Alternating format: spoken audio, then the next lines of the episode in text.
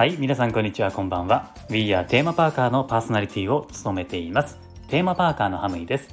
テーマパークが好きな方は番組のフォローもぜひお願いします。さて、えー、今回なんですけれどもユニバにある噴水の豆知識についてお話ししようかなというふうに思います。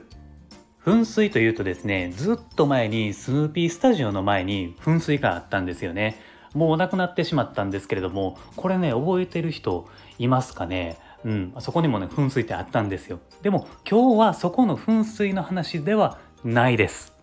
どこの噴水かというとですね、えー、ユニバにはラグーンっていう大きな湖が中心にあるんですけれどもその周辺にあるセントラルパークにある噴水の豆知識ですね、まあ、かなりねピンポイントなお話なんですけれども。セントラルパークっていうとですね名古屋にある地下街、まあ、ではないんですよね、うん、あのまあ当然なんですけれども、えー、これはですねニューヨークにある有名な公園と一緒のお名前なんですよね。でここの公園にもですね噴水があってベセスダ・ファウンテンっていう噴水があるんですよ。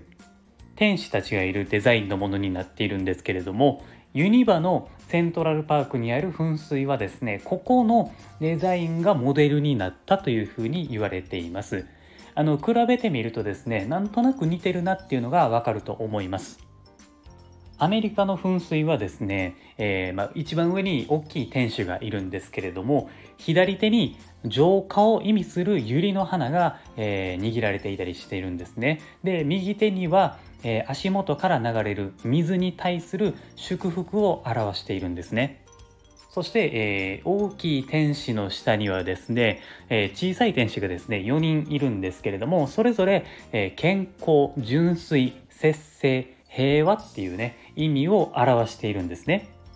で、えー、ユニバの噴水をよく見るとですね天使のような顔があるんですよね。なのでユニバの噴水もポジティブな意味が込められて作られたのではないかというふうに思いますね。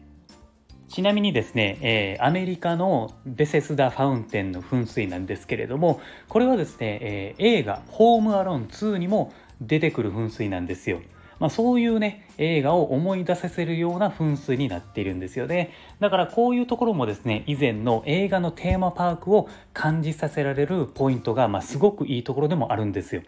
はい、まあ、というのがですね、まあ、ほんまにピンポイントな豆知識ということになります。はい、まあ、今回は以上にさせていただきます。はい、というわけで今後もですね、この番組ではテーマパークに関連することはどんどんどんどん発信していきます。テーマパークが好きな人のことをですねテーマパーカーというふうに読んだりするんですね。僕はですね全国のテーマパーカーの皆さんとつながりたいと思っていますのでもしよかったらフォローしていただいて一緒にテーマパーカーという言葉を広めていきたいと思います。そして僕は Twitter もやっています。こちらをフォローしていただくと配信を聞き逃しに防止になったり気軽に絡んでいただけますのでぜひこちらもフォローをお願いします。概要欄のところに URL を貼っていますので、こちらから遊びに来てください。ということでありがとうございました。また次回の放送でお会いしましょう。Have a good day!